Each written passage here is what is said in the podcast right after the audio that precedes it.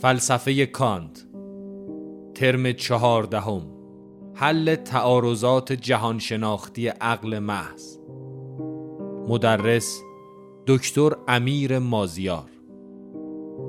برگزار شده در مؤسسه پژوهشی، آموزشی و مطالعاتی آکادمی شمسه.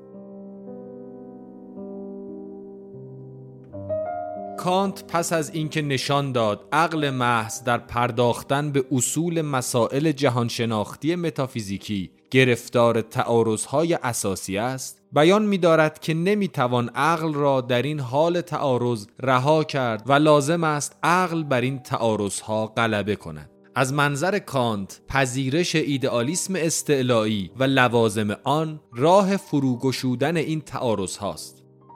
کانت پیش از گشودن خود تعارضات این مقدمات لازم و کلی را شرح می‌دهد. در این دوره این بخش از کتاب نقد عقل محض خوانده و شرح داده می‌شود.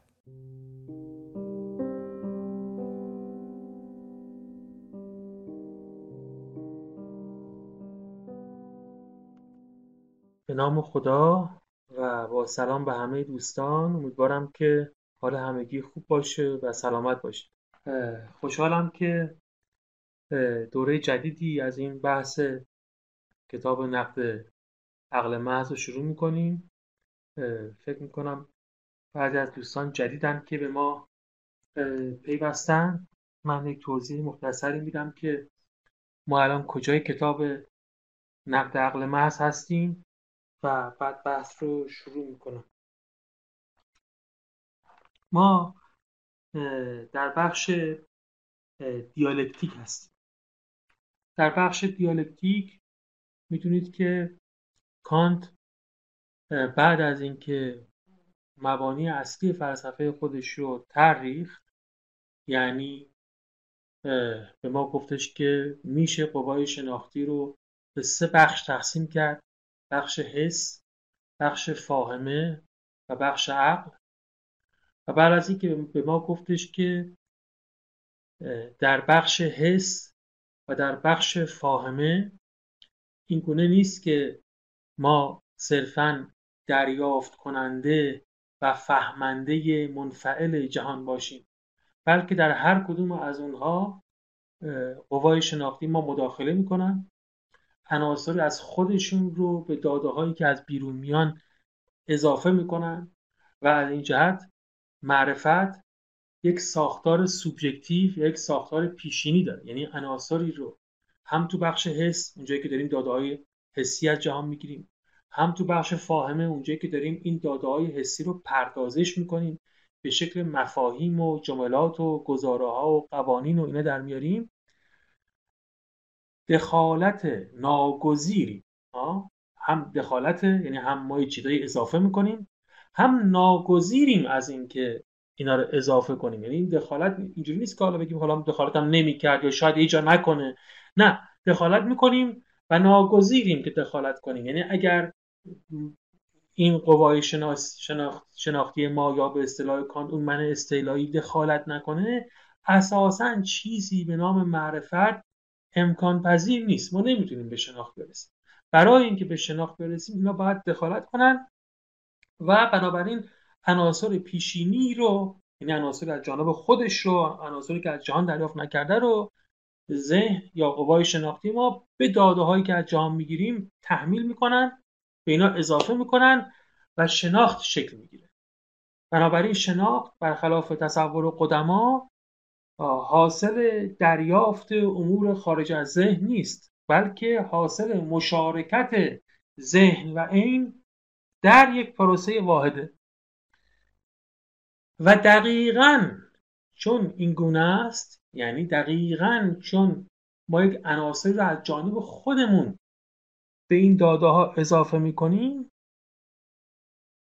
باید حواسمون باشه که شناخت معتبر ما تنها تا جایی میتونه شکل بگیره که یک عنصری از خارج، داده های حسی خارجی ما، به نحوی از آنها که حالا شرحش خیلی مفصل بود، قبلا در موردش صحبت کردیم، به نحوی از آنها تطابق پیدا کنن، یک نشانی بدن که این عناصر پیشینی ما دارن به یک شکل سازگاری کار میکنن، به یک شکل معیوبی دارن کار نمیکنن. این شکل سازگار به این معنا نیست که ما واقعیت را همان گونه که هست میفهمیم. نه، هیچ وقت واقعیت را همان گونه که هست نمیفهمیم.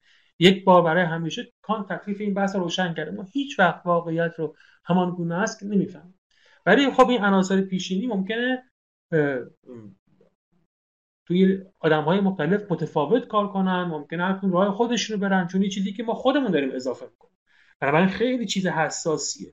ما فقط تا اون اندازه حق داریم اضافه کنیم که معرفت شکل بگیره، امکان تشکیل معرفت و امکان تشکیل تجربه باشه. ممکنه که فراروی کنیم از اونها، ذهن و وقتی این عناصر پیشینی داره ممکنه خودش برای خودش داستان سازی‌ها بکنه که هیچ ربطی هیچ ربطی به واقعیت نداشته باشه.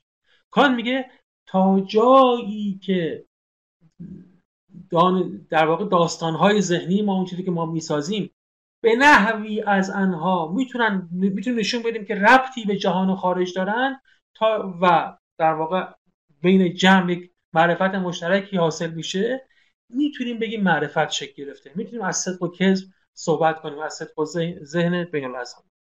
اما داستان پردازی ذهنی ما فراتر از اون داده های تجربی میره، به نحوی که به هیچ نحوی از آنها نمیشه بین اونها و تجربه رابطه برقرار کرد. و چون اصلا معلوم نیست که این عناصر پیشینی ذهن ما، چون ما خودمون اینا رو وارد معرفت کردیم، از جهان که نگرفتیم، با چی انطباق دارن، اصلا اصلا قابل انطباق هستن یا نیستن با جهان. کانت میگه اون تکه، اون ماجراجویی ها، اون داستان پردازی های ذهن ما که دیگه هیچ ربطی با شناخت ندارن رو، اینا اولا اینا اسمش از عقل، اینا دستگاه، اون دستگاهی که ما میگفتیم عقل دقیقا یعنی این، یعنی چیزی که از تجربه فراتر میره، که البته اینجا هم بناگزیر این اتفاق میفته. یعنی اینجوری نیست که بگیم که نرو به اون سم، نه، ذهن ما یک ساختاری داره که حالا تو با این بحث امروزمون هم میخونیم، ما رو بناگزیر به اون سم میکشه، به سمت گزاره‌های عقلی بریم، یعنی از تجربه فراتر بریم. چاره‌ای از این نداریم.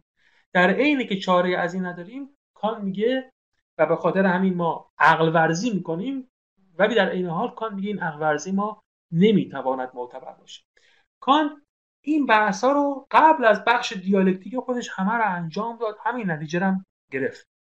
اما بعد برای اینکه استدلالش رو محکم‌تر کنه و بعد برای اینکه یک نقد تمام و کمال از آنچه که قدما فلسفه میگفتن که ظاهراً همین عقل ورزی به این نحو بود که ما امروز بیشتر تحت عنوان متافیزیک ازش یاد می‌کنیم، خود کانت هم بیشتر بهش میگه متافیزیک، یعنی بردن عقل به فراسوی تجربه و گرفتن یک سری استنتاج‌ها، برای اینکه نشون بده که دیگه واقعا اینطوره، اون حرفایی که قبلا زده درسته و متافیزیک واقعا معتبر نیست. تقریبا میاد کل ایده های متافیزیکی رو تو این بخش دیالکتیک مطرح میکنه، هر چی که اصول و امهات آرای متافیزیکی بوده، و میگه نگاه کنید دقیقاً چون اینجا ذهن ما و عقل ما نمیتونه راه درست معرفت رو بره، وقتی شروع میکنه به عقل ورزی دوچار انواع اشکالات میشه، دوچار مغالطات، دوچار تعارضات و دوچار ایدئال سازی های بیوجه. این سه دسته در واقع اصلی اشکالاتی که کانت میگه. توی این بخش ما یکی یکی نشون میده، میگه نگاه کن الان اون حرف کلی منو حالا فرض نپذیرفتید یا یقین ندارید یا هر مشکلی که هست، من الان یکی یکی بهش نشون میدم، میگم بیا یک مسئله متافیزیک رو بذاریم وسط، بریم سراغش، بریم چه جوریه، میبینیم که نمیتوانیم که حلش کنیم نمیتوانیم حلش کنیم. کانت اینجا برای اینکه اون تصویری که از این متافیزیک و عقل ورزی با هم میده تصویر کاملی باشه، یعنی بعدا نگه خب تو چهار تا مسئله متافیزیک رو نشون دادی بقیه رو که نشون ندادی که اینجوریه، یه سیستمی میریزه که میگه این کل متافیزیک رو در بر میگیره، کل عقل ورزی ماورای تجربه رو در بر میگیره. توی این سیستم سه در واقع ایده اساسی داره عقل محض. سه ایده اساسی داره عقل محض. یکی نفسه، یکی جهانه و یکی خداست، که مطابق است با جهان شناسی، نفس شناسی متافیزیکی قدما، جهان شناسی متافیزیکی قدما و خدا شناسی متافیزیکی قدما. میگه کل متافیزیک این سه تا موضوع رو داشته، یا داشتن نفس شناسی میکردن، یا داشتن جهان شناسی میکردن، یا داشتن خدا شناسی میکردن. بعد یکی یکی وارد اینا میشه، باز اصل و اساس هر بحثی رو مطرح میکنه، میگه این نفس شناسی اینقدر این چهار تا بحث داره، جهان شناسی این چهار تا بحث اصلی رو داره، خدا شناسی هم مثلا این چند تا بحث اصلی رو داره. و نشون میده که تمام این بحث‌های اصلی وقتی عقل واردشون میشه، طرفین وارد بحث توش میشن، نمیتونن ما رو به جایی برسونن. ما در دوره‌های قبل بخش نفس شناسی رو خونده بودیم و تموم کرده بودیم، یعنی با... با... کانت وارد بحث نفس شد، بحث‌های طرفین رو، بحث‌های متافیزیکی نفس رو نشون داد که چی هستن و نشون داد که به گمان خودش که همه اینا مغالطی هستن و به هیچ نتیجه‌ای نمیرسن. بعد وارد بخش بحث جهان شناسی متافیزیکی و فلسفی شد. بحث‌های جهان شناسی و متافیزیکی، جهان شناسی متافیزیکی رو هم ذیل چهار مسئله کلان اصلی خلاصه کرد، گفت این چهار تا مسئله رو داره. جهان شناسی این چهار تا مسئله رو داره. و نشون داد که وقتی ما وارد به شیوه متافیزیکی وارد این بحثا میشیم، دچار به اصطلاح تعارضات میشیم، دچار آنتینومیا میشیم. یعنی از دو طرف قضیه، از دو در واقع نسبت قضیه سلب و ایجابش همزمان میتونیم دفاع کنیم، هم میتونیم بگیم که جهان آغازی دارد، هم میتونیم بگیم جهان آغازی ندارد. یعنی طرفین بحث میتونن استدلال‌های موجه برای حرفاشون بیارن بی اینکه دچار مغالطه بشن، بدون اینکه اصلا مغالطه کنن، اشکال تو کارشون باشه. هم میتونن اثبات کنن که جهان خدایی دارد، هم ببخشید میتونن بگن اثبات کنن که جهان آغازی دارد، هم میتونن اثبات کنن که جهان آغازی ندارد، هم میتونن اثبات کنن یا توجیه کنن که جهان باید از اجزاء قسمت ناپذیر تشکیل شده باشه، هم میتونن اثبات کنن که جهان از اجزایی تشکیل نشده که قسمت ناپذیر باشن. هر دو طرف قضیه رو میتونن اثبات کنن. اینو بهش میگفت تعارضات، یعنی آنتونومی ها، قضایای به اصطلاح جدلی الطرفین، دو طرف میتونن براش استدلال کنن.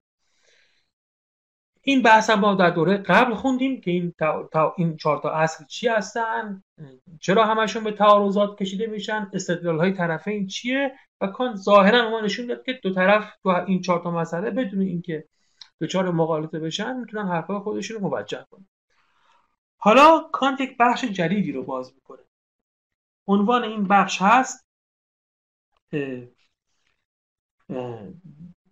حل تعارضات جهان شناختی عقل محض.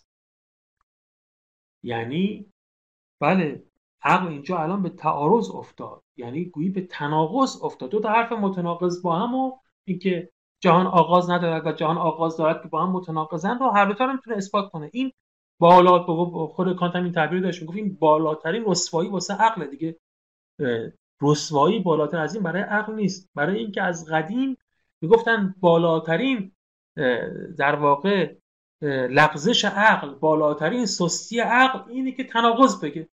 اینه که شما با یه آدمی عاقلی میخواید صحبت کنید، بحث کنید، اگه میبینی که تو حرفاش تناقض میگه، یه جا میگه است، یه جا میگه نیست، همون چیزی که قبلا رد کرده دوباره اثبات میکنه، میگید بابا این اصلا منطقی نیست، ذهنش باهاش نمیشه صحبت کرد، هرچی هم بگیم دوباره فردا ممکنه حرفش عوض کنه.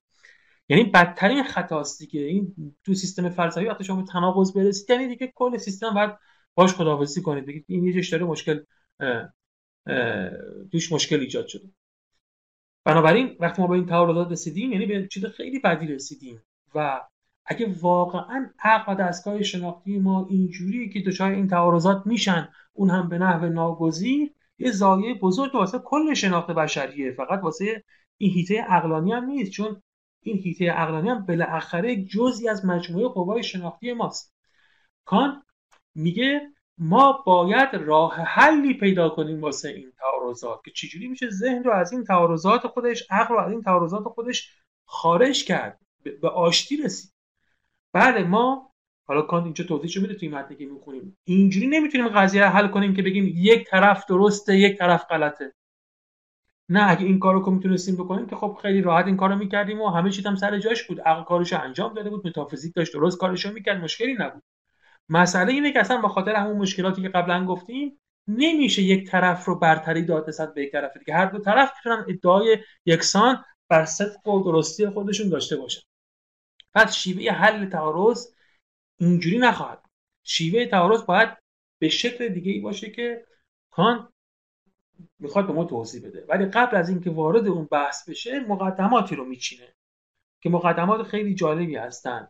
ما تو این دوره به این مقدمات میرسیم دیگه، به حل اون چهار تا مسئله یا حل چهار تعارض نخواهیم رسید. اونو ان شاءالله میذاریم برای دوره بعد. اینم اون بحثم تمام بشه، بعد بحث ایدئال عقل محض یعنی بحث خداشناسی فلسفی شروع خواهد شد که تقریبا آخرین بخش اصلی کتاب نقد عقل محض تو اون بدنه استدلالیش یا اونجایی که مبانی فلسفه خودش رو کانت طرح میکنه. بعدش یک بخش دیگه میمونه که منضم به این بحث هاست. تقریبا بدنه اصلی بحث ها تمام میشه وقتی به اون بحث خداشناسی برسیم. ما تو این دوره همونجوری گفتم وارد این بحث یعنی مقدمات که کانت طرح میکنه که اصلا چرا باید این عقل رو از تعارض خارج کرد، چگونه میتوان این کارو کرد و چه ملاحظاتی اونجا وجود داره. ما الان این بحث رو خب اه ما صفحه، حالا تو متنی که دست منه که ما قبلا به دوستان گفتیم، ما متن ترجمه آقای ادیب سلطانی رو از کتاب نقد عقل محض می‌خونیم با عنوان سنجش خرد ناب. ترجمه خیلی خیلی ترجمه خوبیه، ولی خب یکم خواندنش به خاطر اصطلاحات و زبانش دشواره. هر جا ما تعارضی دیدیم یا مشکلی توی متن دیدیم که با ترجمه ها نمیخوند یا با متن احتمالاً نمیخوند که خیلی هم کمند اونها تا اونجایی که من تونستم ببینم یا حالا تا اونجایی که گفته شده اون رو تذکر سعی میکنیم که بدیم، ولی مبنای خواندن متن همین ترجمه آقای ادیب سلطانیه. البته من ویراست اولشو دارم، فکر کنم احتمالاً متنی دست شماست، ویراسته بعدیشه ممکنه بعضی جا با هم اختلافات جزئی داشته باشه که هر جا اگه دوستان دیدن که اختلافی داره به من تذکر بدن. خب ما تو این بخش تعارضات خرد ناب هستیم، بهره سوم، صفحه تو متن من پانصد و پنجاه و دو.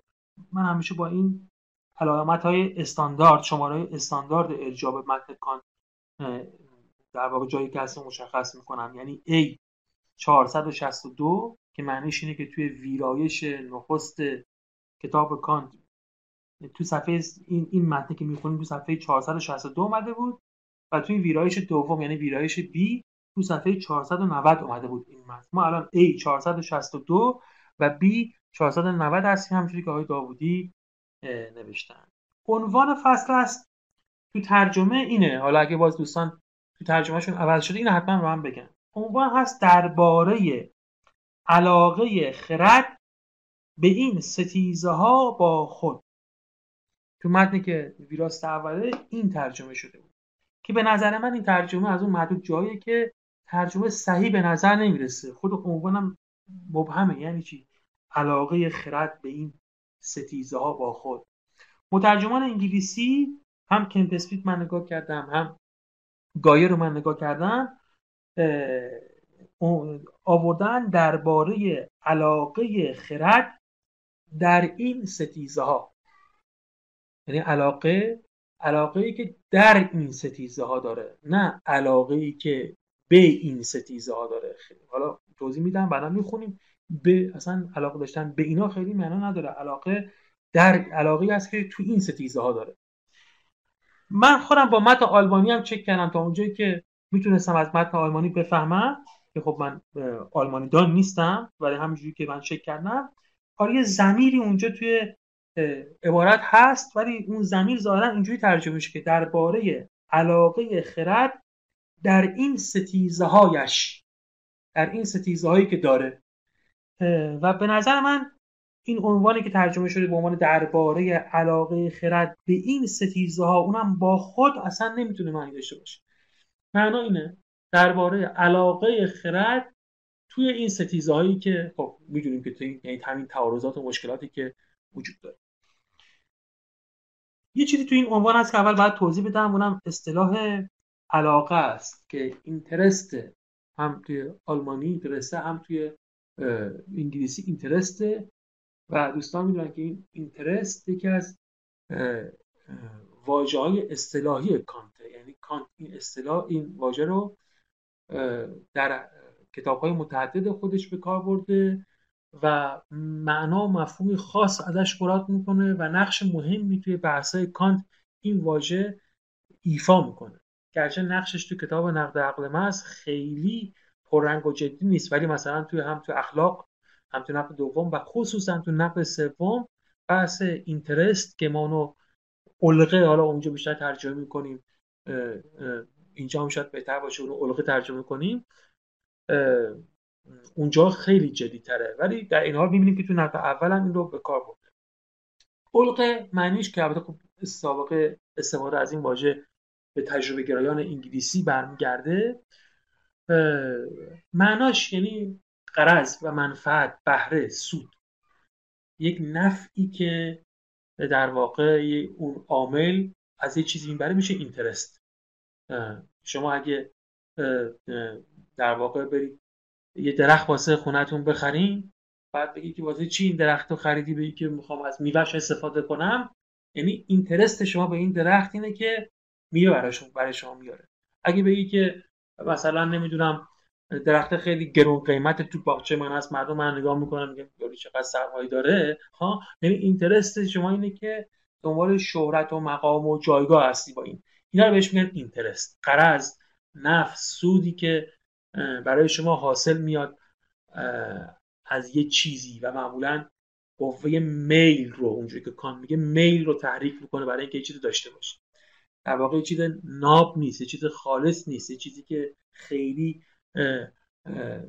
بی‌طرفانه باشه نیست، یکم بار منفی داره. بنابراین اینجا که میگه در مورد علقه خرد به این ستیزه‌هایش یا در این ستیزه‌هایش، یعنی این عقله، حالا تو طرفین بحث که خواهیم دید، فقط هم اینجوری نیستش که اون یه جای بحث استدلالی داره که چی راسته چی غلطه که مطابق اون خب پیش میره عقله، ولی در این حال میتونه میتواند در اون نتایجی که میرسه یا نسبت به اون نتایجی که میرسه یک خوشایندی هم برای خودش داشته باشه، یعنی یه چیزی هم به نفع ما شد، درست که تا به استدلال به این رسیدم، ولی یه چیزی هم به نفع ما شد این وسط ها. کانت میگه اینجوریه، تو این طرفین، طرفینی که تو اون دعوای تعارضات هستن، اونایی که مثلا میگن جهان آغازی دارد، اونایی که میگن جهان آغازی ندارد، مطابق استدلال اینو میگفتن.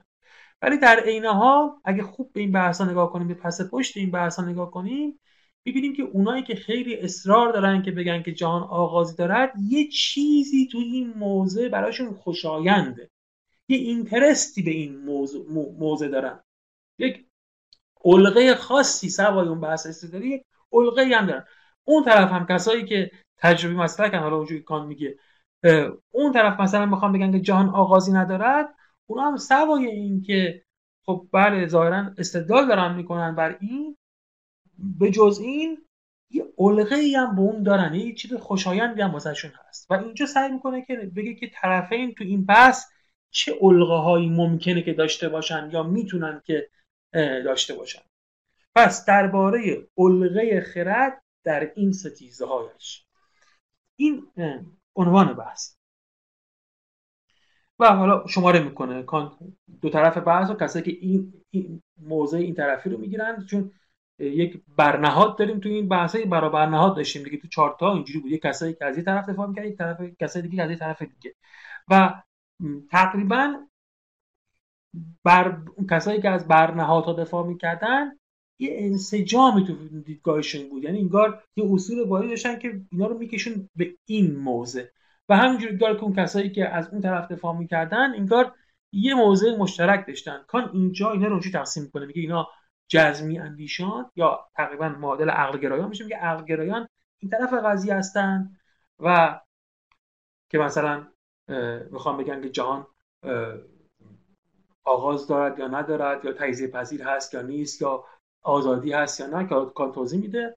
و تجربه گرایان این طرف دیگه، انگار این دعوای عقل گرایان و تجربه گرایانه. البته قبلا هم در این مورد تو دوره پیشم صحبت کردیم، این بیشتر دعوای عقل گرایان است، با اینکه سابقه هر کدوم از این بحثا دارن توی سنت‌های مختلف فکری، این چیزی که کانت داره بیشتر میگه به یک طرف به عنوان عقل گرایان نسبت میده، باید اونو عقلگرایان دوره کانت دونست، چون همه عقلگرایان از این موازه به طور خاص دفاع نمی‌کردن، باید از خیر از اینا دفاع می‌کرد، از همه اینا یک دست دفاع نمی‌کردن و تجربه گرایان هم باید تجربه گرایان دوره کانت است.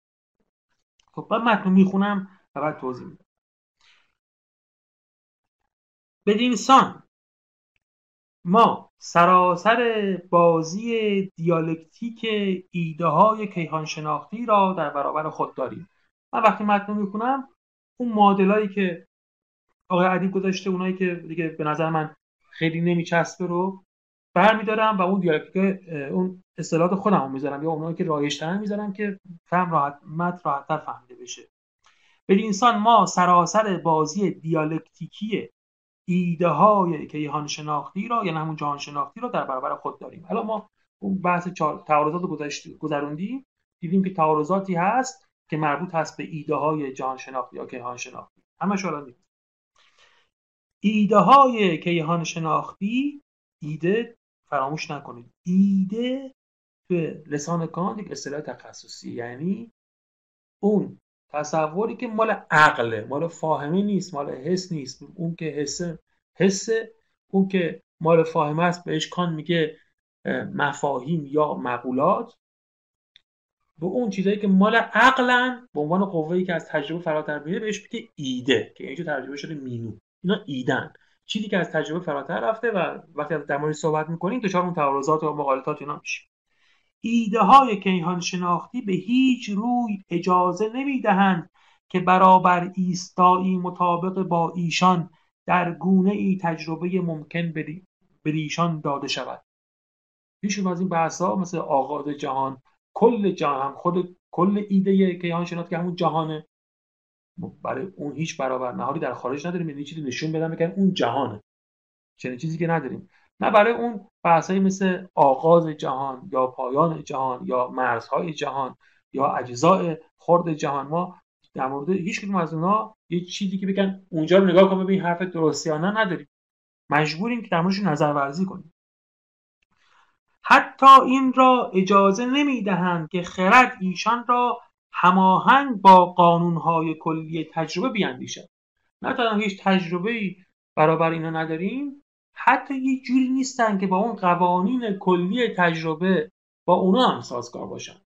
یعنی حتی مثل مقولات پیشین هم به تعبیر کانت نیستن. ما از مقولات پیشین هم تجربه نداریم، یعنی برای علت، برای جوهر، برای عرض، برای وجوب، اینا مقولات پیشین فاهمن، برای اینا هیچ برابر نهادی نداریم. ولی اینا با قواعد تجربه در واقع یک نوع سازگاری دارن. ولی این بحثایی مثل آغاز و انجام و جهان و این چیزا، اینا حتی با اون قواعد کلی تجربه هم تناسب نمیتونن پیدا کنن. با این همه ایده های کیهان شناختی خودکامانه براندیشیده نشده اند. این همون بحثی که گفتم درسته، ما تجربه رو وامی نهیم، بیریم سراغ عقل ورزی و در مورد چیزایی صحبت میکنیم. ولی کانت میگه که اگه این کارو میکنیم اینجوری نیست که بگیم که خوشی زده زیر دلش داره در مورد چیزایی صحبت میکنه، هیچ معنی هم نداره. میگه نه، میگه اینا خیلی پرسش‌های جدی هستن و حتی پرسش‌های ضروری هستن. یعنی همین الان آغاز جامعه شما نگاه کنید دیگه، بالاخره پرسشی که به ذهن فشار میاره. یعنی هر کی که وارد بحثی بشه میگه خب اینجا ما الان صد سال پیشو میشناسیم، هزار سال و دو هزار سالو میشناسیم، بعد تا کجا میتونیم بریم عقب؟ ذهن بناگزیر این پرسش رو برای ما مطرح میکنه. اونجوری نیست که حالا یه تفننی یه چیزی هم تو ذهنت اومد فراموشش کن بذار بره. نه، سوالش خیلی جدیه و سوالش بر ذهن فشار میاره و دلش میخواد که ما جواب بدیم و ما هم تلاشمون رو میکنیم برای اینکه از این فشار خارج بشیم. یعنی به ذهن ما فشار میدیم آغاز بوده یا نبوده، سوال خیلی مهمه، خیلی خیلی مهمه. همینجوری تمام شده. با این همه مینوهای کیهان ش... ایده‌های کیهان شناختی خودکامانه براندیشیده نشدند، بلکه خرد در پیشروند مداوم ترکیب تجربی ضرورتاً به دانها راهنمود میشود. یعنی همین که بخواد نتایج تجربه رو جمع کنه، بگه الان من درخت رو میبینم، کوه رو میبینم، آسمون رو میبینم، کهکشان رو میبینم، آسمان ها رو میبینم، اون همین رو میخواد جمع کنه. میگه خب تهش چیزی هست، آخرش به این میرسیم دیگه. یعنی به ناگزیر به اینجا میرسیم خب اون تهش چیزی هست، تهش چیزی نیست. و این هنگامی است که خرد بخواهد آنچه را که بر طبق قاعده های تجربه همواره فقط میتواند به طور مشروط تعیین شود، از همه شرطها آزاد کند و آن را در تمامیت نامشروطش فرا گیرد. دوستانی که بودن که میدونن، دوستانی که نبودن اصلا ویژگی عقل اینه، یعنی به اون امر نامشروط میخواد برسه. شما میگید که اینو چی به وجود آورده، میگید میگن اون، میگن یعنی مشروط به اونه. میگید خب اونو چی به وجود آورده، میگه یکی دیگه. میگه اونو چی به وجود آورده، میگه یکی دیگه. همیشه سلسله شرطا رو به شما نشون میدن. میگه عقل ویژگیش اینه، میگه خب من میگه که این معلول اینه یا مشروط به اونه. اون خودش چیه؟ آیا اون خودش مشروط به چیزی هست یا نه؟ و تا به امر نامشروط نرسه عقل راضی نمیشه، خرسند نمیشه، میگه جواب نگرفت. تقلاش اینه، هر جا که بشه یه چیز مقید نشون بدید، نسبی نشون بدید، مشروط نشون بدید، میگه خب تهش چیه؟ یعنی اون اونجایی که دیگه نگید که این به خاطر اون اتفاق افتاده، دیگه اونجا که رسیدیم میگه ما ممنونم، پرسشم تموم شد، جواب گرفت. از همه شرطها آزاد کند و آن را در تمامیت نامشروطش فرا گیرد. این حکم‌های خرد پردازانه شمار معین معینی کوششند برای فروگشودن چهار مسئله طبیعی و پرهیز ناپذیر خرد. گفتم دیگه بخش قبل کان کل مسائل جهان شناختی رو به چهار مسئله تقسیم کرد. اینکه آیا جهان آغازی دارد یا ندارد، یا پایانی، هم به لحاظ زمانی هم به لحاظ مکانی. به لحاظ مکانی میشه یا حدی دارد، مرزی دارد یا ندارد. بعد مسئله قسمت پذیری، آیا جهان رو تا بی‌نهایت میشه قسمت کرد یا نمیشه قسمت کرد. مسئله آزادی و جبر، آیا همه چیز توی نظام دترمینیستی علت و معلولیه و اینکه آزادی هم وجود داره، فاعلان آزاد هم وجود دارن، آزادی هم در جهان وجود داره. و مسئله چهارم اینکه آیا یک علت نخستینی برای جهان هست، این سلسله علیت به یک جای ختم میشه، به یک علت نخستینی ختم میشه یا نمیشه. این چهار تا مسئله اصلی برای فروگشودن چهار مسئله طبیعی و پرهیز ناپذیر خرد. بیشتر یا کمتر از آنها چیزی وجود ندارد. کان قبلا من به دوستان گفتم کان خیلی اتفاق گاهی میگن کان نسبی اندیشه، اینا کان خیلی مطلق اندیشه. همیشه هر کاری که میکنه میگه من تمامش انجام دادم، درست شمردم. اینجا هم همینجوری میگه که همین چهار تا مسئله هم بود، یعنی مسائل جهان شناختی همین چهار تا، مسئله پنجم نداره. آره زیر مسئله داریم، یعنی این چهار تا خودشون چند تا مسئله زیرشون دارن، میشه ده تا بیست تا سی تا، شاید جهان شناسی خودش صد تا مسئله باشه، دویست تا مسئله باشه. اما بازگشتشون به این چهار تا مسئله است. بیشتر یا کمتر از آنها چیزی وجود ندارد، زیرا سلسله های فرض های پیشین ترکیبی بیشتری وجود ندارند که ترکیب تجربی را به نحو پیشینی کرانمند میسازند. اینا رو قبلا تو بخش قبل کانت توضیح داد، گفتش که یعنی به این دلیل آورد، استدلال کرد که اینا چهار تا هم. گفت در واقع اون چهار تا وجه کمیت و کیفیت و جهت و نسبت هست و هر طرفش وقتی اینا رو با در واقع اون امور پیشینی ذهن، اون پرسش هایی که در مورد جهان هست، از این حیث ببینی سوال مهمی شکل میگیره.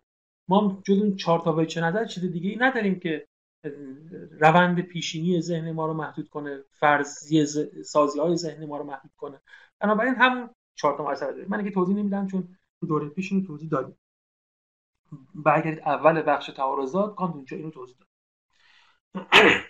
میگه حالا همین چهار تا ما لافهای پر آب و تاب خردی را که میکوشد تا قلمرو خود را فراتر از همه مرزهای تجربه بگستراند، فقط در ضابطه‌های خشک که صرفاً بنیاد ادعاهای مشروع او را در خود میگنجانند پیشنهادیم.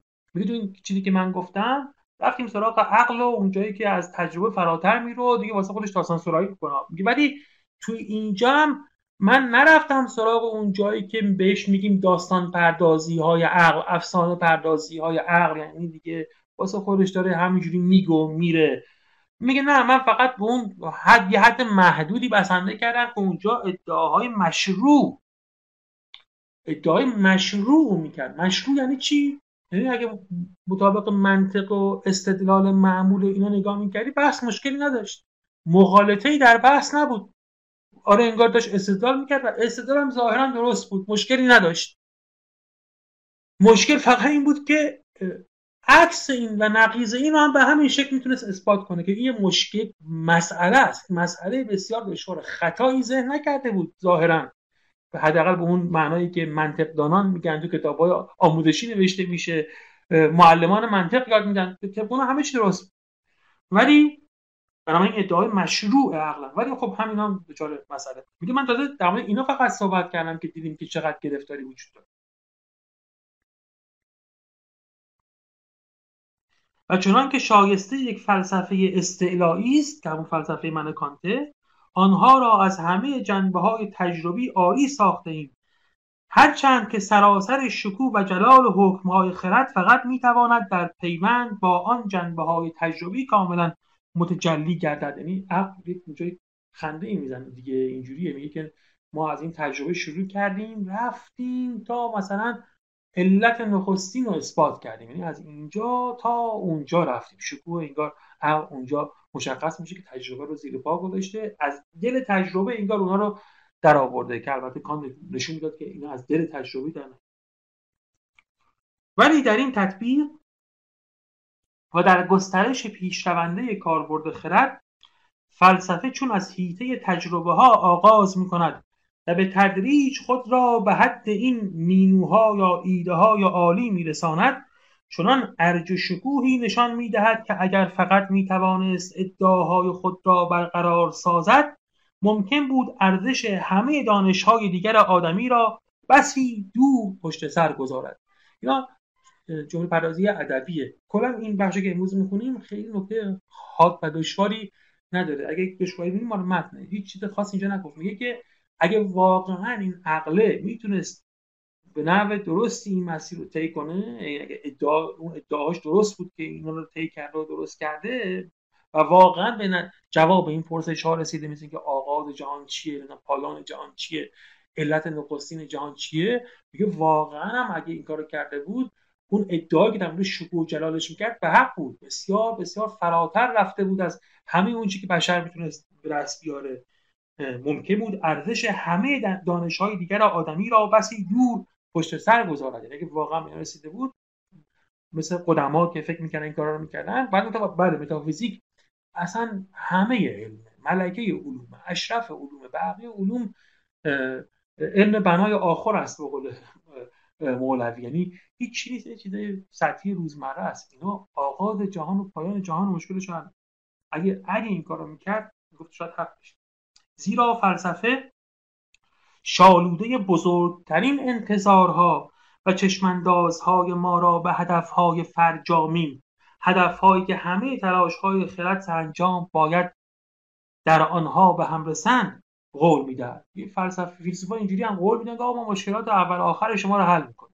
ها اگر واقعا میتونستم بکنن دیگه خیلی خوب بود دیگه، آدم واقعا ارزشش تمام زندگیش تعدیل کنه، بره پای درس اینا بشینه میگه آقا شما اون کیمیاتون رو که همه مشکلات بشر رو حل میکنه لطفا من بدین، خیلی هم عالیه.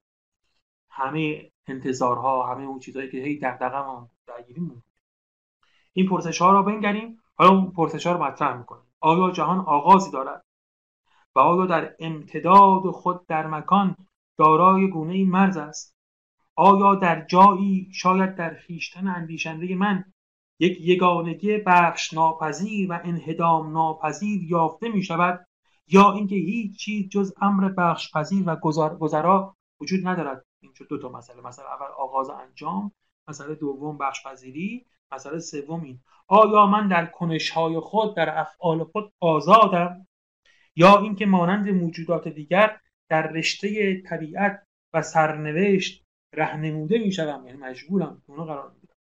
این سه تا، چهارمم این. سرانجام آیا یک والاترین علت جهان وجود دارد، یا اینکه شی‌های طبیعی و نظم آنها فرجامین برابری استایی را تشکیل میدهند که در آن ما باید در همه نگرش‌های خود توقف کنیم؟ یه علت برینه یا نه جهان همین، جان همین اشیای طبیعی که آره ممکنه دیرم باشن ولی همین همین طبیعت، آخرش دیگه همین طبیعت.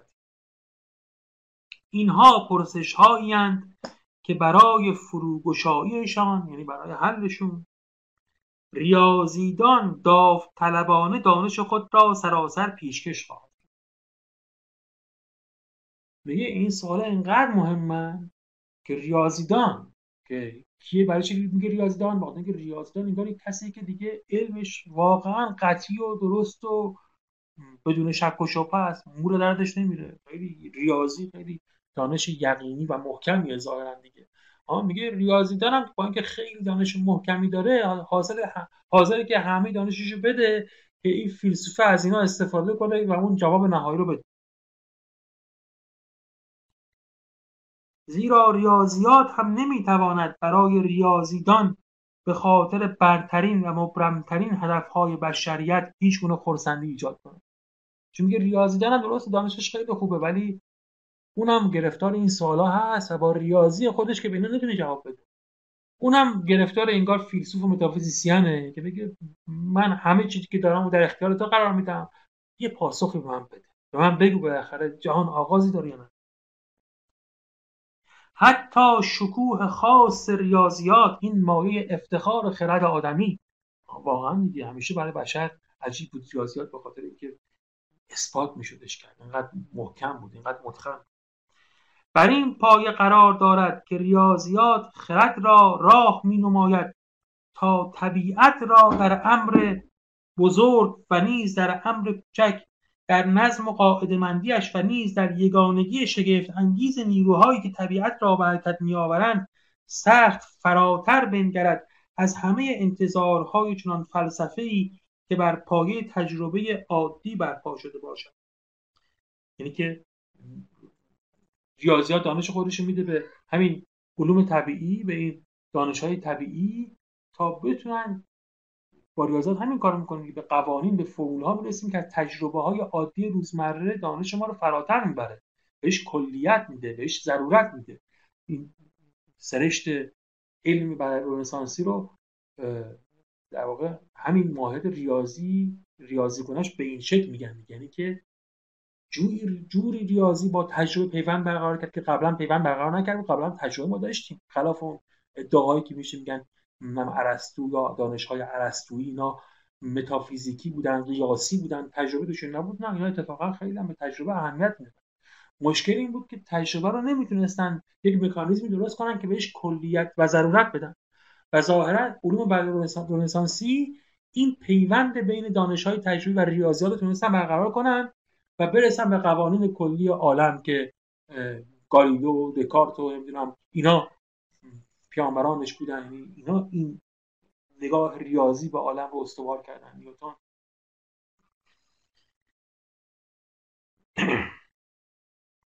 میگه ریاضیات اصلا خودش رو در اختیار اون قرار داده بود که تا بتونه بشر از این تجربه عادی فراتر ببره. و هم هنگام کیهان فرزانشی را که به این پژوهش می‌پردازد با بهترین ماده‌های نخستی مجهز می‌سازد. یعنی کیهان فرزانش یعنی تفکر در مورد کیهان، اندیشه، فلسفیدن در مورد کیهان با بهترین ماده‌های نخستین مجهز می‌سازد تا پژوهش‌های تا پژوهش خود را تا آنجا که سرشت این پژوهش اجازه می‌دهد به وسیله شروط‌های مناسب حمایت کند. میگه ریاضیات هم خودشو در اختیار قرار داده که ما به جایی برسیم. اما چی؟ متأسفانه برای نگرورزی، این نگرورزی یعنی همون تأمل فلسفی، برای تفکر به اصطلاح اسپیکولاتیو، نظرورزانه، که مساوی اون نوع تفکر فلسفی و تفکر متافیزیکی که کانت میگه بشر نمیتونه انجام بده، مدود بهش مشکل میخوریم، از حد تجربه فراتر میریم. این اصطلاح رو کانت اونجا به کار میبره. نگرورزی یعنی جایی که ما تجربه نداریم، ربطی با تجربه نداریم ولی ذهنمون و عقل ما داره همینجوری کار. متاسفانه برای نگرورزی ولی شاید شاید خوشبختانه برای مقصد عملی انسان‌ها. خیلی جمله مهمی هست برای فهم مقاصد کانت توی کتاب نقد عقل محض. میگه خب خیلی متاسفیم دیگه، چون که عقل دلش میخواد به اینا پاسخ بده، البته پاسخی نمیتونه بده، ظاهرا ناراحت کننده است. ولی کانت میگه که درسته بده ولی خیلی هم بد نیست. چرا خیلی بد نیست؟ چجوری که خیلی بد نیست؟ خوشبختانه برای مقصد عملی انسان‌ها. یعنی این بار که این تذبذب و تزلزلی که توی متافیزیک ایجاد میشه یه فایده‌ای داره برای مقصد عملی یا مقصود عملی انسان‌ها. چیه اون مقصود عملی انسان‌ها که این بی‌سرانجام بودن متافیزیک میتونه کمک باشه برای اون؟ هم پایین‌تر هم کانت توضیح میده، هم خب ما می‌دونیم دیگه، کانت جملات زیادی ازش مونده، بحث‌های زیادی اینجا ازش مونده که توضیح دهنده اینه. به یک معنا کانت اخلاق و دین، ما می‌خواست اخلاق و دین رو از سرگشتگی، از تردید، از تزلزل نجات بده. حتی دین به اون معنای عقل گرایانه خود کانتی که یک جور دین خردگرای محض بود، یعنی هم فقط وجود خدا و تا این حد دیگه، حالا نه اینکه هر چیزی که تو متون دینی اومده. میگه درسته اینجا عقل، ها میگه جمله معروفی کانت داره، میگه که من قلمرو عقل رو یا قلمرو شناخت رو محدود کردم تا جا برای خدا باز بشه. یه جایی بالاخره خدا رو از زیر دست و پای عقل بیارم بیرون، اخلاقیات از زیر دست و پای عقل بیارم بیرون، چون اینا افتاده بودن سرش و داشتن له و لورده‌اش میکردن دیگه، جونش رو داشتن میگرفتن. من گفتم آقا اصلا عقل شما سلباً و ایجاباً به در واقع توان حل این مسائل رو نداره، بنابراین عقل نظری رو محدود کردم، اما در عین حال جایی رو برای نفس کشیدن عقل عملی باز کردم که برای کانت به نظرش مهمتر بود. متاسفانه برای نگرورزی ولی شاید خوشبختانه برای مقاصد عملی انسان‌ها خرد در میانه بزرگترین انتظارهایش چنان خیشتن را در انبوه دلیل‌ها و پاددلیل‌ها درگیر می‌بیند که هم به خاطر شرافت و هم به خاطر امنیتش عملی نیست که خود را باز پس کشد و این کشمکش را چنان یک پیکار نمایشی محض با بی‌تفاوتی تماشا کند. او همچنین نمیتواند به سادگی آرامش را برقرار سازد. میگه نمیتونه ول کنه مسئله رو که در واقع بگه که حالا اینجا به مشکل خوردیم دیگه، اب نداره، نه، چون مسئله خیلی مهمه، موضوع خیلی اساسی، درگیرشه، حلش هم نمیتونه و نمیتواند به سادگی آرامش برقرار سازد، زیرا برابر ایستای این مناقشه ها را برابر این موضوعشون، ابژهشون، چیزی که متعلق این بحث است و سخت جالب می‌یابد. بنابراین برای خرد کاری باز نمی‌ماند جز آن که درباره خاستگاه این نایگانگی با خویشتن خود که اینجوری به تعارض افتاد، ها؟ که درباره خاستگاه این نایگانگی با خویشتن خود ژرف‌اندیشی کند و ببیند که آیا از قضای روزگار یک دشفهمی، یک بدفهمی محض برانگیزنده این نایگانگی نیست. یکم فکر کنه چی شد که ما به این تعارض افتادیم، یه مشکلی اینجا نبود، یکم ببینید چیکار میشه. پس از این تشریح البته شاید لازم آید که ادعاهای نخوت آمیز در هر دو طرف از میان بروند، ولی به جای آنها ممکن است حکومت آرام و پایدار خرد بر فهمها و حساب آغاز شود. میگه که خب اینا خیلی ادعاشون میشه، اون طرفی‌ها که میگن ما حل کردیم، این میگه اینه، اون میگه اونه، هر کدوم واسه خودشون کلی ادعا دارن، ولی میبینیم که نه، تو طرفشون زمین گیرن و حالا که اینو باز میکنیم، آره اینا از این غرور نفرت خودشون باید بیافتن پایین و میافتن. چیزی که تو میگفتی اینقدرم توفه نبود، اون حرف نقیضش هم همینقدر میشه براش استدلال. میگه اینا از در واقع از ادعا میافتن، ولی نتیجه این کار ممکنه این باشه که ما بفهمیم که خب جایگاه واقعی عقل کجاست. یعنی الان مشکل اینه که حالا که به تعارض افتادیم اصلا کل عقل و بلکه کل نمیگم دستگاه شناختی ما رفته رو هوا. ما با این از ادعاها که ما جهان رو میشناسیم و ما انسانیم و نم چی چی داریم، اومدیم یه چیزایی در مورد جهان گفتیم که با هم زد و نقیضه، یعنی هم این طرفش میشه اثبات کرد، هم اون طرفش میشه اثبات کرد. خیلی واسه بدی اگه حل کنیم مثلا رو یه جوری از پسش بر بیایم، حداقل میتونیم در واقع عقل رو سر جایگاه خودش قرار بدیم. ما اکنون برانیم تا این تشریح دقیق را اندکی به پس افکنیم. میگه این کارو باید بکنم، یعنی باید عقل رو با خودش سازگار کنم و سر جای خودش قرار بدم، ولی فعلا این کارو نمیکنم، یکم به تأخیر میندازم این کار. و نخست این امر را بررسی کنیم. چم رو اگرن اگر مثلا ملزم شویم طرف بگیریم، مرجحاً جانب کدامین طرف را خواهیم؟ یا اصلا فعلا دلایل و قوت و ضعف و اینا رو بذاریم. آره دو تا حرف داریم، بعد هر دو طرف هم میشه استدلال کرد. ولی فرض کنیم که قضیه اینجوری نبود. اگه ما بودیم و همینجوری می‌خواستیم خودمون باشیم و این نگاه کنیم، دوست داشتیم کدوم حرف درست باشه، طرف کدوم حرف بیشتر بودیم و چرا چرا طرف اون حرف بودیم، چرا دوست داشتیم که اون حرف درست باشه. کار دنبال اینه که چرا ما دوست داشتیم که این حرفا هر هر کی که این طرفو میگیره چرا دوست داره که اون حرف درست باشه، علقش چیه، ها اینترستش چیه. ولی چون ما در این مورد محک منطقی حقیقت را در دست نداریم بلکه تنها به علقه خود رجوع می‌کنیم، پس چنین بازجویی هرچند در رابطه با حق مناقشه آمیز در هر دو طرف چیزی را بیان نمی‌کند، با این همه این سود را خواهد داشت که این امر را دریافتنی سازد که چرا طرفگیران در این مناقشه خود را مرجحاً وقف یک طرف ساختند و نه وقف طرف دیگر، بدون آنکه واقعاً یک بینش ممتاز ممتاز برابر ایستا علت این طرفگیری باشد. میگه این که من الان بازش میگیم الغا رو باز میکنم، میخوام تشریح کنم، مسئله رو حل نمیکنه، اصلا منطق نیست، استدلال نیست، کاری پیش نمیبره. ولی فایدهش اینه، ما میگه که حالا که این دعوا هست، حالا هم که میشد دو طرف رو در واقع بهش استدلال کرد، چی شد که این طرفیا فقط موضع خودشون رو پسندیدن، نگاه نکردن که اون طرفیا چی میگن، چرا دوست داشتن که حرف خودشون درست باشه و یک کم بها به اون طرف ندادن که خب اون طرف هم انگار همینقدر دلیل داره. چی اینجا برایشون فایده میکرد، چی برایشون سود داشت. این بازجویی همچنین نکته‌های جنبی دیگری را نیز توضیح خواهد داد. برای نمونه حرارت تعصب آمیز یک طرف را و حکم خونسردانه طرف دیگر را. این طرف میبینیم که خیلی پرشور و حاله، میگه همین هست و جزئی نیست و خیلی بالا بالا رفته، یکی دیگه نه کم ادعاتره، با اینکه محکم سرجه چسبیده ولی گرد و خاک نمی‌کنه، میگه نه این نه هم. اونی که میگه این هست و با این کار فتح الفتوح کرده، اون میگه نه این نیست مثلا هم.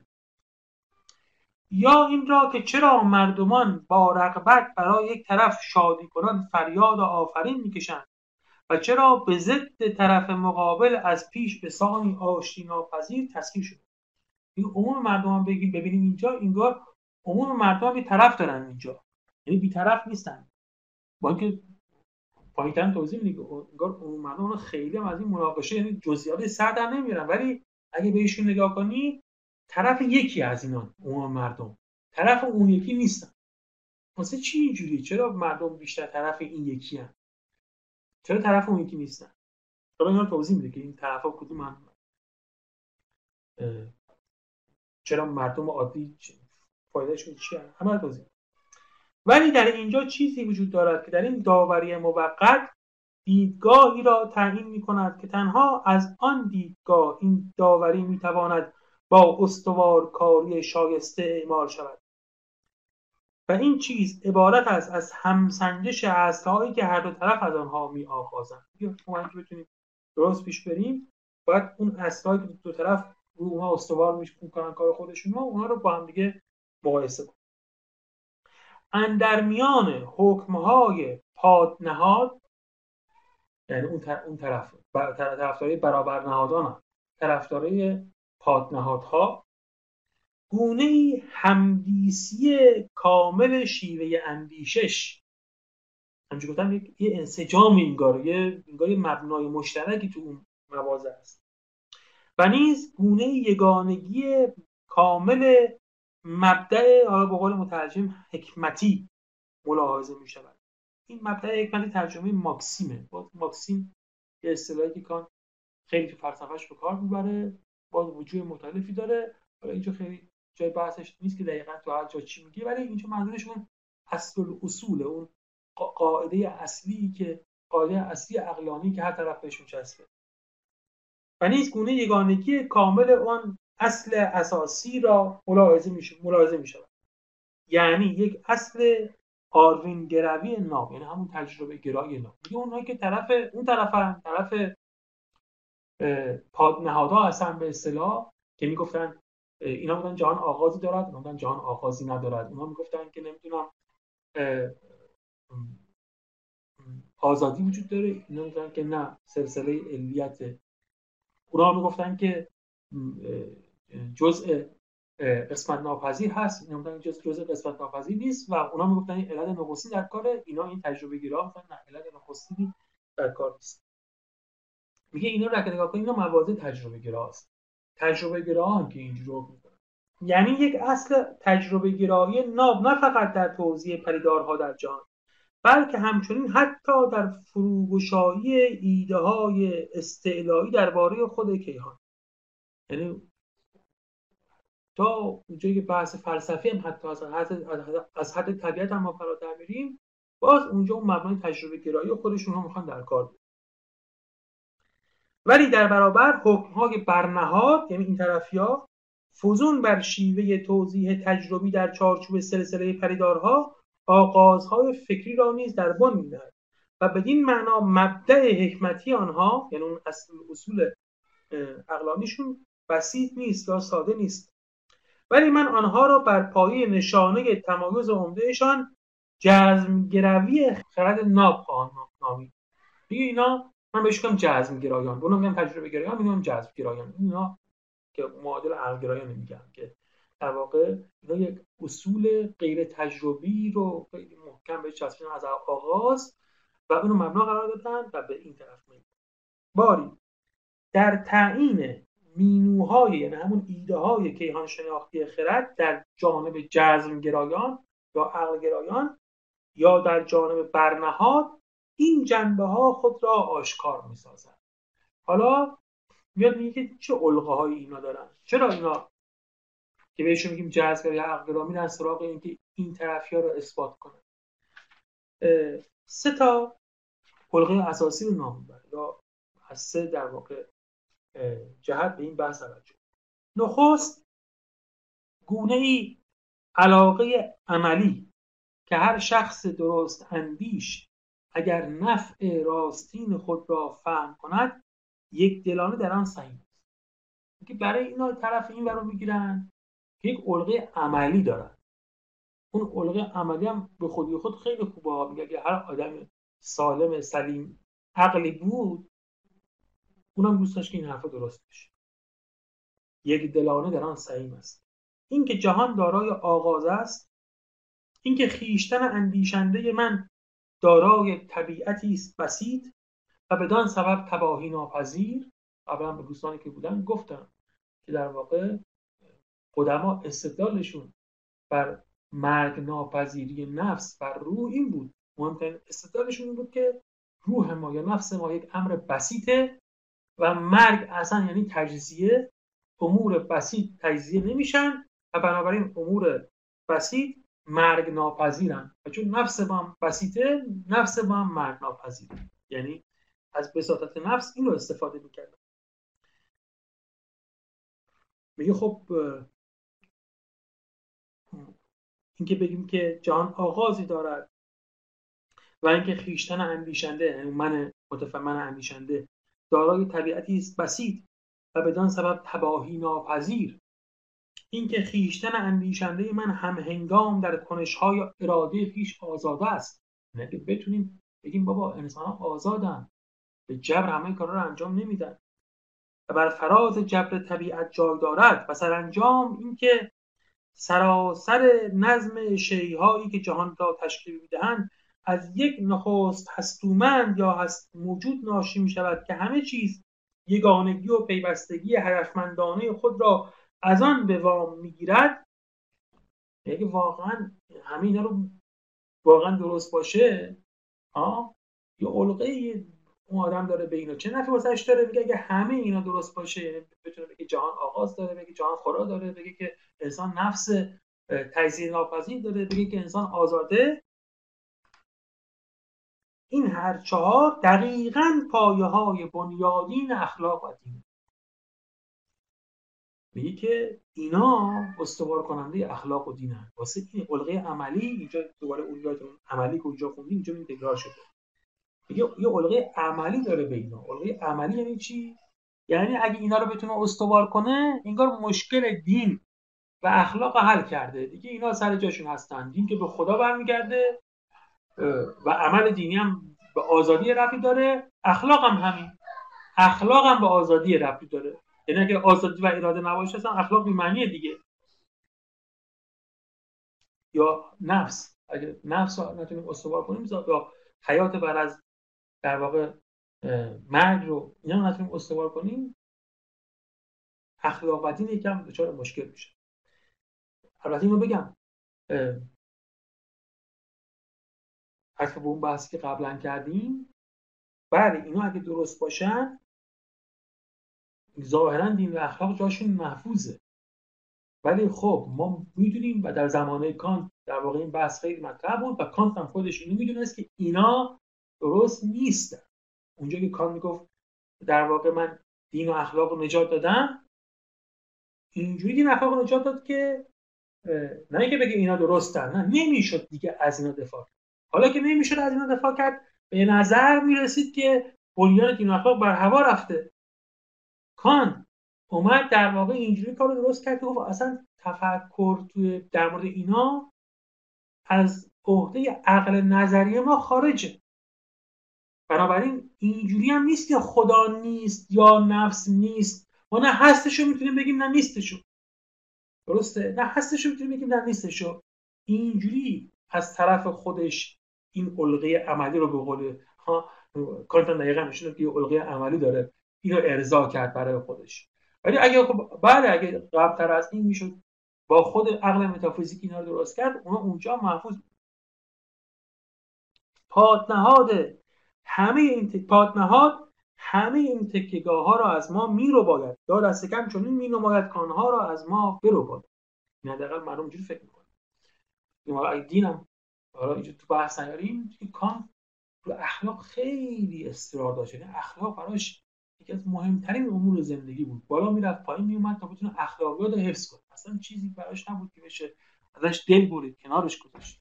خیلی هزینه سنگینی بود که اگه با شکست عقل متافیزیکی ها در اثبات بنیادهای اخلاقیات اخلاق از بین میرفت. کانت نمیخواست این اتفاق بیفته. در زمانه او داشت میافتاد و کانت میخواست جلوی این رو بگیره. ولی نمیتونست با استوار کردن عقل متافیزیکی جلوی این رو بگیره که بگن عقل متافیزیکی خوبه، درسته، اثباتش هم درسته. با بلا موضوع کردن عقل متافیزیکی سعی کرد که اخلاقیات رو نجات بده. دوم، اون اولین علقه علقه عملی. دوم، نوعی علقه نگرورزانه خرد نیز به این طرف نشان داده میشد. زیرا اگر مینوهای استعلایی را به شیوه برنهاد فرض کنیم و به کار بریم، آنگاه می توانیم کاملا پیشینی تمامی زنجیره شرطها را فرا گیریم و اشتقاق امر مشروط را اندریابیم، زیرا از امر نامشروط می آغازیم. بگه عقلم اون علقه نگرورزانش نظرورزانه سیر میشه. اگه واقعا درست بود دیگه، بخواد سلسله چی شد، بگوی سلسله تهش اونجاست، اونم اولی شد. آخ جانم راحت شد، جوابم گرفت. به جوابش چیکار میرسید، راضی میشه. میگفت عقل ارضا میشه، یک جستجویی داره، یک تعبی داره، یک آرزو و میلی داره برای اینکه اون سلسله رو تموم کنه و سلسله رو تموم میکرد. اگه اون این کاری است که پاتنهاد انجام نمیدهد و به این سبب سخت نامساعد معرفی میشود. دیگه از هم اون طرف اینجوری دیگه، این اون برابر نهادها میگن که نه سلسله تا به این آخر ادامه داره، اصلا ما نمیتونیم اول واسش تعیین کنیم و همینه که یکم میگه ناخرسند ناخرسندی ایجاد میکنه، چون عقل دلش میخواد تموم بشه ولی خب انگار استدلالی دستش نیست یا نمیتونیم اون رو استوار کنیم. زیرا به پرسش درباره شرطهای هم نهاد خود هیچ پاسخی نمیتواند داد، مگر چنان که به سانی پایان ناپذیر به نوبه خود همواره چیزی برای پرسیدن باقی گذارد. میگم برابر نهاد اینجوریه، اون حل نمیکنه، همیشه فقط یه سوال باقی میذاره، میگه اونم میگه اشکال نداره این سوال باید پرسید، همیشه بپرسید ولی به تهش نمیرسه. بر طبق پاتنهاد همواره باید از یک آغاز داده شده به یک آغاز باز هم بالاتر صعود کرد. هر جزء به یک جزء باز هم کوچکتر می‌انجامد. یعنی اینجا تموم نمیشه، هر جزئی نشون بدیم که باز اینم اینم یه ذره ده. اینم تقسیم پذیره. اینم تقسیم پذیره. هر رویداد همواره باز رویداد دیگری را چون علت خود فراتر از خود می‌دارد. زنجیره علیت تموم نمیشه. هم هر علت نشون بدیم باز اونم یه علتی پشت خودش داره. باز یه علتی پشت خودش داره. و شرط‌های برجا هستی عموماً یعنی وجود عموماً به نوبه خود همواره به شرط‌های دیگر تکیه می‌کنند. بی آنکه هرگز در یک شیء خود ایستا که دیگه معلول چیزی نباشه چونان نخستین هستومند حمایت نامشروط و تکیه‌گاه یابند. دیگه اینجوری از اون تجربه گراها اصطلاح اونایی که برابر نهاده میگن اینجوری هیچ وقت به تهش نمی‌رسه. سوم، این سومی هم جالبه. بلغه سوم، بلغه سوم چیه؟ برنهاد از امتیاز مردم پسندی نیز برخوردار است. دیگه مردم از این خوششون میاد. عموم مردم که به هیچ روی کوچکترین بخش توصیه پذیری آن نیست که میگه اینا ارزشش کم نیست. یعنی عموم مردم دوستن که این شکلی باشه، جهان یه آغازی داشته باشه، حد داشته باشه، آغاز داشته باشه، آزادی داشته باشه. فهم عادی یه عقل مردمان البته در ایده های آغاز نامشروط هر گونه هم نهاد در در مینوهای آغاز نامشروط هر گونه هم نهاد کوچکترین دشواری نمی‌یابد. میگون عقل عادی اون مشکلی با این که سلسله اینا با یه چیز اولی به یه امر نامشروطی ختم بشه باید با درک این مشکل نداره، اینو میفهمه و دوستم چون او به هر سان بدین امر بیشتر عادت دارد که به سوی پی آمدها فرود آید تا اینکه به سوی به سوی بنیادها فراز رود فراز رود. میگه عقل اونجوری مردم هی تهشو بگیری بری بالا بری بالا بری بالا خسته میشن، دنبالش نمیکنن، بیشتر دوست دارن که این پایین ببینید این چیه، این به چی منجر میشه، این به چی منجر میشه، از این طرف قضیه مثلا دنبال کنم. اونجا دوست دارم که زود تموم بشه. میگه آها آها این اولشه، برسم این اولش بگم اینجا تموم شد. درسته؟ زیاد دوست ندارم که اونجا هی خستهشون کنه بگه برو بالا برو بالا. میگه خسته شدم. بیا این پایین بس. این دوستانی که بودن تم پیش این سلسله فراز و فرود همون چیزی بود که قبلا توضیحش رو داد. فهم عادی در مفهوم نخستینه مطلق که درباره امکان آن خود را به دردسر نمی‌افکند راحت و آسایش دارد و همهنگام نقطه استوار می‌یابد تا ریسمان راهنمای گام‌های خود را بدان نماید. آرامش بدان اگه اولی باشه.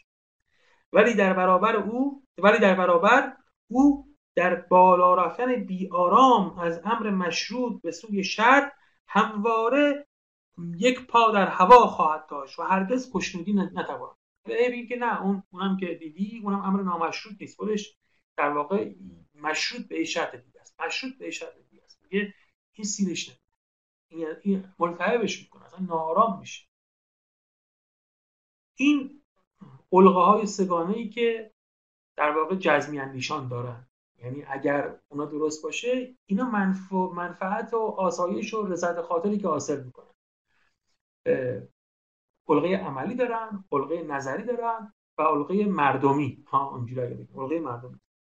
و اما در تعیین مینوهای کیهان شناختی، ایده‌های کیهان شناختی در جانب تجربه گروی یا در جانب پادنهاد ملاحظه میشود که حالا این طرفی هم یه علقه‌ای واسه خودشون دارن، تجربه گراها هم دارن. چیه؟ نخست هیچ گونه علاقه عملی خرد از اصلهای ناب خرد چنان علاقه‌ای که اخلاق و دین در بر دارند نتیجه نمی شود، بلکه تجربه گرایی محض چنین می نماید که هر گونه نیرو و نفوذ را از اخلاق و دین سلب کند. میگه اینا نفشون تو اینه، اعتبار و مشروعیت، اتوریته ها اتوریته اینا رو میگیرن و این برای اینا رضایت بخشه. اگر نخست هستومندی متمایز, متمایز از جهان وجود نداشته باشد، اگر جهان آغازی نداشته باشد و بنابراین همچنین بدون آفریننده باشد، اگر اراده یا با آزاد نباشد و روح تابع همان بخش پذیری و تباهی پذیری باشد که ماده، پس ایده ها و آغازهای اخلاقی نیز اعتبار خود را سراسر از کف می نهند و همراه با مینوها، یعنی ایده های استعلایی که تکیهگاه های نظری آنها را تشکیل می دهند، فرو می‌ریزند. بگیم برای اینا حسن، اینا دنبال اینن، یعنی که اینا این طایفه‌اند دیگه، اینا فکر می‌کنن حالا به هر دلیلی فکر می‌کنن که این اخلاقیات یا این ادیان و این چیزا دست بگیرن، اینا زندگی عقلانی بشر را سد کردن و چیزای دیگه که خب باشون همه ماجرا آشنا هست.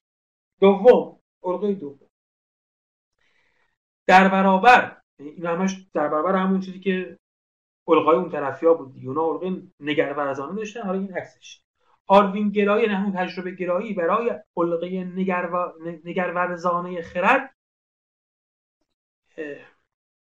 امتیازهایی دارد که بسیار جذابند و سخت پیشی میگیرند از آنچه آموزگار جزمندیش جزمندیش مینوهای خردی قول میتواند داد.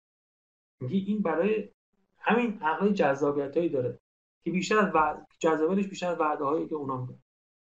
بر پایه تجربه گروی، فهم همواره در زمین ویژه خود، یعنی در حیطه تجربه های ممکن صرف قرار دارد. این بحثی که قبلا کانت تو بخش فاهمه کرد، گفت که اونجا عقل باید فقط اونجا باشه، یعنی در حد فاهمه باشه. فاهمه در قلمرو تجربه ممکنه، یعنی چیزی که بتوان علل اصول تجربه کرد. ممکنه من تجربه‌ای نداشته باشم ازش الان، ولی اون چیزی که یا شرط تجربه است، یعنی اگه نباشه اصلا تجربه ممکن نیست، یا علل اصول قادر امکان تجربهش هست ولی تجربهش الان میسر نیست، از این حد پای خودش رو فراتر نمیذاره فاهمه. میگه تجربه گرایی با اینا همسویه، همینجا میسته، یعنی در حیطه تجربه های ممکن صرف قرار دارد که قانون های آن را میتواند تحقیق کند و به میانجی این قانون ها شناخت مطمئن و درک پذیر خود را بدون پایان بگسترد. در اینجا فهم میتواند و میباید برابر ایستا را هم در گوهر خیش و هم در نسبت های آن در شهود شهود در مکان این تجربه، چیزی که درش داده‌های تجربی داره، یا دست کم در مفهوم هایی که انگاره آنها میتواند در شهودهای مشابه داده شود. انگاره یعنی تصور تخیلی شد، دوستانی که قبلا ما بودن یعنی شاکلهشون در واقع میدونید که مقولات و یا به خود امور تجربی یا مقولات رفت پیدا میکنه، روشن و واضح پیش نهاده شود. میگه اون تجربه گرا از اینجا فراتر نمیره، هاشو تا همین حد فهم میذاره. تو فهم هم چیزایی که هستن یا مستقیما به تجربه ربط دارن یا شرط‌های تجربه تجربه هستن، یعنی به نحوی از آنها ربط دارن به امر تجربه پذیر و بالاخره شاکله‌ای ها اونجوری که کان میگه شاکله‌ای دارن که نسبتی میتونه با تجربه برقرار کنه. شاکله‌های زمانمندی که خب توی بخش جداگونی کان رو توضیح داده بود، این نسبت بالاخره با تجربه دارن و اینا تجربه گرا هستن دیگه. همونجوری فهم ناگزیر نیست این زنجیره نظم طبیعت را رها کند تا به ایده هایی بپیوندد که برابر ایسته های آنها را نمیشناسد. تجربه گرا همونجور طبیعت نیست، میگه برادران نمیان چون برابر ایسته ها، یعنی ابژه ها، چونان شیء های اندیشه، یعنی برابر ایسته هایی که از تجربه فراتر میرن، هرگز داده نمیتوانند. هرچند بگوشی خود تو نمیتونی ببینی تجربه کنی. فوزون بر آن، فهم حتی مجاز نیست کار خود را ترک کند به بهانه اینکه کارش دیگر به پایان رسیده، به قلمروی خرد مینونده، یعنی خرد ایدئالیزه شده، گام نهد و به سوی مفهوم‌های تراگذرنده فرا رود که در آنجا دیگر مجبور نیست مشاهده کند و مطابق با قانون‌های طبیعت پژوهش بپردازد، بلکه فقط فقط باید بیاندیشد و تخیل کند، مطمئن از این که نمیتواند وسیله بوده های طبیعت واقع. میگه نمیره که تو اون سن چون من معنای این بخشا روشنه، زیاد معطل نمی‌کنم. میگه این همینجا قرار داره دیگه، مجبور نیست بره کارهای تقابلات نظرورزانه بکنه. بلکه میتواند از آنها بگذرد یا حتی آنها را تابع اعتبار و قدرت برتری سازد، یعنی تابع اعتبار و قدرت خرد ناقص. از این رو تجربه گرا, گرا یا گرو به قول مترجم هرگز به خود اجازه نخواهد داد که گونه‌ای اصل طبیعت را به منظره اصل مطلقاً نخستین فرض گیرد یا گونه‌ای مرز دورنمای خویش را در گستره طبیعت همچون دورترین مرز بنگرد. یعنی لازم نیست که یک آغاز طبیعت و یک مرز طبیعت در واقع فکر کنه که حتما باید اینا باشن، بعد حالا فکر کنه که اونجا چیه، پشتش چیه، چیکار داره انجام میشه، یا از برابر ایستاهای طبیعت که او را از راه مشاهده و ریاضیات میتواند فروگشاید یا در تجربه به نحو ترکیبی تعیین کند، یعنی از استنیدگار، یعنی از در واقع اون چیزی که امتداد داره، به برابر ایستاهایی برشود که نه حس نه نیروی تخیل هرگز به طور ملموس باز نمیتواند نمود. یعنی به امر بسیط به جای امر ممتد و بره به سراغ امر بسیط.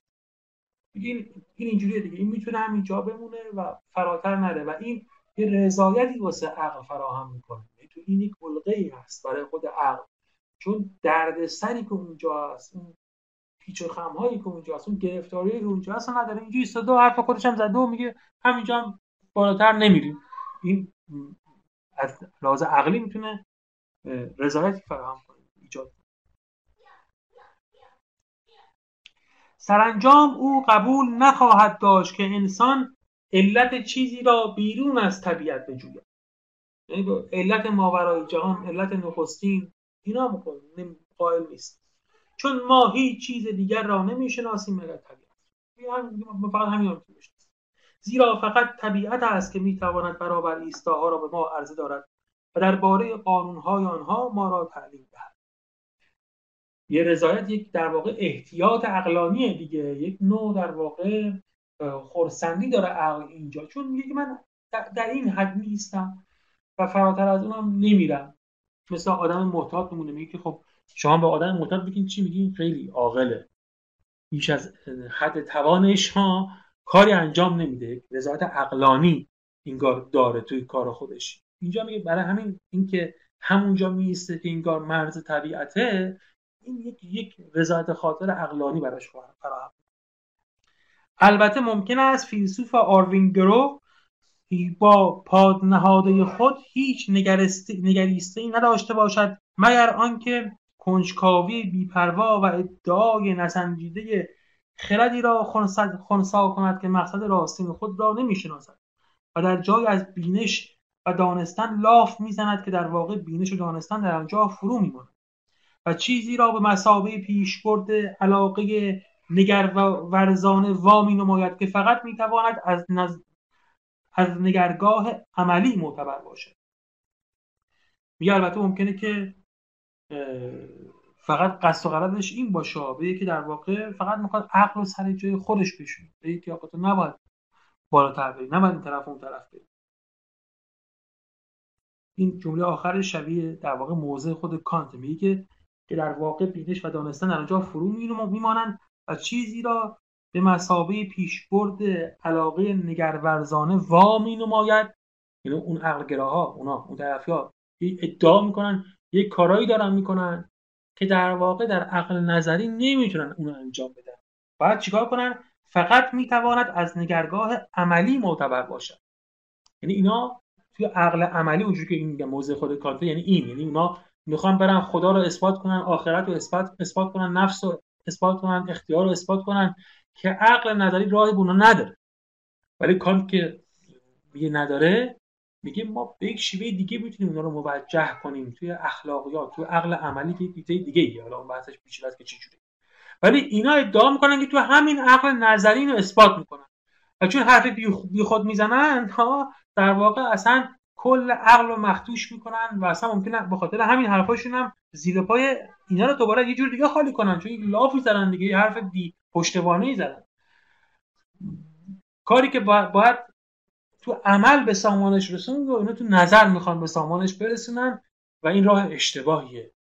میگه ممکنه تجربه گرا فقط هم بخواد همین رو بگه، به یکی اینجوری عمل کنیم.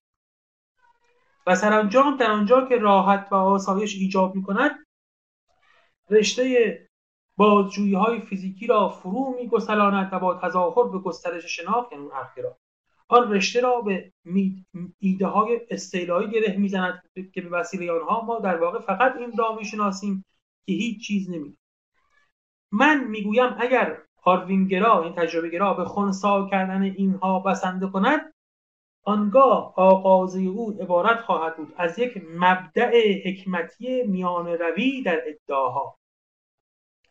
میگه که نخواد زیر پای عقل و اخلاق دین و اخلاق خالی کنه، اگر نخواد اصرار کنه که فقط و فقط طبیعت و هیچ چیز دیگه ای نیست، فقط و فقط تجربه است و هیچ چیز دیگه ای نیست، اگه فقط ادعاش این باشه که باید عقل نظری رو محدود کرد نه اینکه بخواد ریشه همه چیز رو بزنه، یعنی متواضع باشه نه مدعی. چون تجربه گرا میتونه مدعی باشه، بگه مدعی باشه که اینا نیستن اونا نیستن این اصلا وجود نداره فقط اینه اینا ادعاست دیگه. بگه اگه نه اهل ادعا نباشه، اهل تواضع و فروتنی باشه، یعنی بگه آقا من ما تا اینجا رسیدیم، اونور هست یا نیست من در حیطه عقل نظری نمیتونم پاسخ بدم، همینو بگه، نگه نیست، نگه فقط اینه. آنگاه آغاز او عبارت خواهد بود از یک مبدأ حکمتی یعنی همون ماکسیم میانه روی در ادعای. اصل کارش اینجا دیگه اصل میانه رویه، فروتنی در حکم‌ها و همهنگام بزرگترین گسترش ممکن فهم ما به وسیله آموزگار واقعی گماشته شده بر ما این تجربه. بعد میگه که برای عقل از تجربه است، برای فهم راهنماتون رو تجربه قرار بدید. اینو میگه. یعنی در مورد بقیه چیزا فروتنه و فقط میگه که ما میتونیم به این متوسل بشیم. زیرا در چنین موردی میگه این آدمی در واقع آدم معتدل و میانه رو. زیرا در چنین موردی ما از فرض‌های پیشین فکری و گروش به خاطر وظیفه عملی خویش محروم نخواهیم شد. به این خاطر میگه یعنی ما را از چیزی محروم نمی‌کنه. تنها نکته این است که نمیتوان آن فرض‌های پیشین فکری و گروش را زیر عنوان و مراسم پرطمطراق دانش و بینش خرد وارد ساخت. میگه اینا حرفشون اینه، میگه در واقع اینا نمیگن ول کنید این چیزا رو، این تجربه گرایی معتدل به قول کانت نمیگن که اینا رو ول کنید، نمیگن همشون یاوه از چرت و پرت بذاریدشون کنار. میگه اون ادعای گزاف دانستن به این که میگیم ما میدونیم ما اثبات کردیم اینا، میگه اینو از میگیره از این اهل ادعای عقلگرا میگیره. زیرا دانستن نگرورزانه راستین در هیچ جا هیچ برابر ایستا ندارد مگر برابر ایستایی که در تجربه یافت شد. اگه عقل کار کنه فقط اونجایی میتونه کار کنه که تجربه باشه، بقیهش بی خوده. یعنی عقل نظرورز نمیتونه توش کنه و ادعای علمش اونجا در واقع جهل مرکب. و اگر انسان از مرد تجربه ترا گذرد یعنی فرا بگذرد هم هم نهاد که میکوشد تا شناخت‌های نوینی را که از تجربه مستقل باشند ایجاد کند هیچ فرولایه‌ای برای شهود نخواهد داشت تا بتواند برام اعمال شود. این دستش از همه چی خالی میشه. شهود که اینقدر مهم نمیتونه اعتبار بده به فلسفه‌اش دیگه از دست داده و چیزی نیست که اون رو معتبر کنه. ولی اگر آروینگروی در رابطه با مینوها چنان که بارها رخ میدهد خود جزمی شود و گستاخانه چیزی را نفی کند که فراتر از سپهر شناخت‌های سهنده خویش قرار دارد، پس او خود دچار همان خطای نافروتنی خواهد شد، خطایی که در اینجا سخت بیشتر در خور سرزنش است. زیرا بدان وسیله علاقه عملی خرد دچار آسیب می شود جدیاناپذیر. دیگه ولی نه اگه این سر دعوا داشته باشه این تجربه گیراره دیگه نه ما به اینجا رسیدیم دیگه جز این هم هیچ چیزی نیست همه چیز هم غلطه، ها ادعاش زیاد باشه که تازه میگه این اینکی بیشتر قابل شماتت تا اون یکی. اون خب میگفت عقل من این کارا رو میکنه و فکر میکنه این کارا رو میکنه. اون که اصلا میگه که ما از عقل خارج شدیم نمیتونیم اونجا حرف بزنیم، میخواد بر مبنای تجربه بگه که اونا نیستن یا اونا باطلن، میگه خیلی داره حرف زیادی میزنه. ها اون میگه عقل میتونه غلط میگه، اشتباه میگه. این یکی میگه نه اصلا ما به عقل نمیرسیم، ولی یه ادعای گزافتر میکنه، انگار انگار با تکیه بر تجربه میخواد اون چیزا رو باطل کنه. این که خیلی بدتره. اون بعد بگه نمیدونه، بعد در لاعدلیگری ها بمونه تو عقل نظری، بگه نمیشه، اینا نمیشه. زیر پای این چرا برای کان مهمه، یه زیر پای اخلاق و دین و زیر پای حوزه عمل انسان رو نباید خالی کنه، اگه بکنه که دیگه خیلی بده. این عبارت است از پادنهش اپیکوروس گروی، آیین اپیکوروس که خب از در واقع اپیکور معروفه دیگه، فلسفه اپیکوری، لذت گرایی، اینا رو بهش در واقع منتسب میکنن، به ضد افلاطون گروی. هم تجربه گرا بود، هم دنیا طبیعت گرا بود، هم لذت گرا بود. البته امروز تصور ما از اینایی که عوض شده، تصور ما از اپیکورونا عوض شده، ولی انگار این طرف افلاطون متعالی الهی مابعد و طبیعی معناگرا اینا رو داریم، و از اون طرف اپیکور لذتگرا، دنیاگرا، طبیعتگرا، دو تا باور جزمی در مقابل هم. یه پانویش پانویش میزنه که در مورد همین اپیکوره و جالبه میگه با این همه این که آیا اپیکوروس این آغازه ها را چنان حکم های عینی هرگز بیان داشته یا نه، پرسشی است که باز میماند. اگر این آغازه ها برای او چیز بیشتری جز مبداهایی مبداهای حکمتی کاربرد نگارورزانه خرد نبوده باشند، پس اپیکوروس از دیگر فرزانگان دوران باستان روح فلسفی اصیل‌تری نشان می‌دهد. میگه که اگه واقعاً فقط میگفت اون چیزایی که گفته، اون ادعایی که کرده، فقط در حد این بوده که بگه بنیان‌هایی هست که از این فراتر نمیتونیم بریم. اگه واقعاً اینو گفته بود، خب جزء فرزانگان اونجا باید حساب.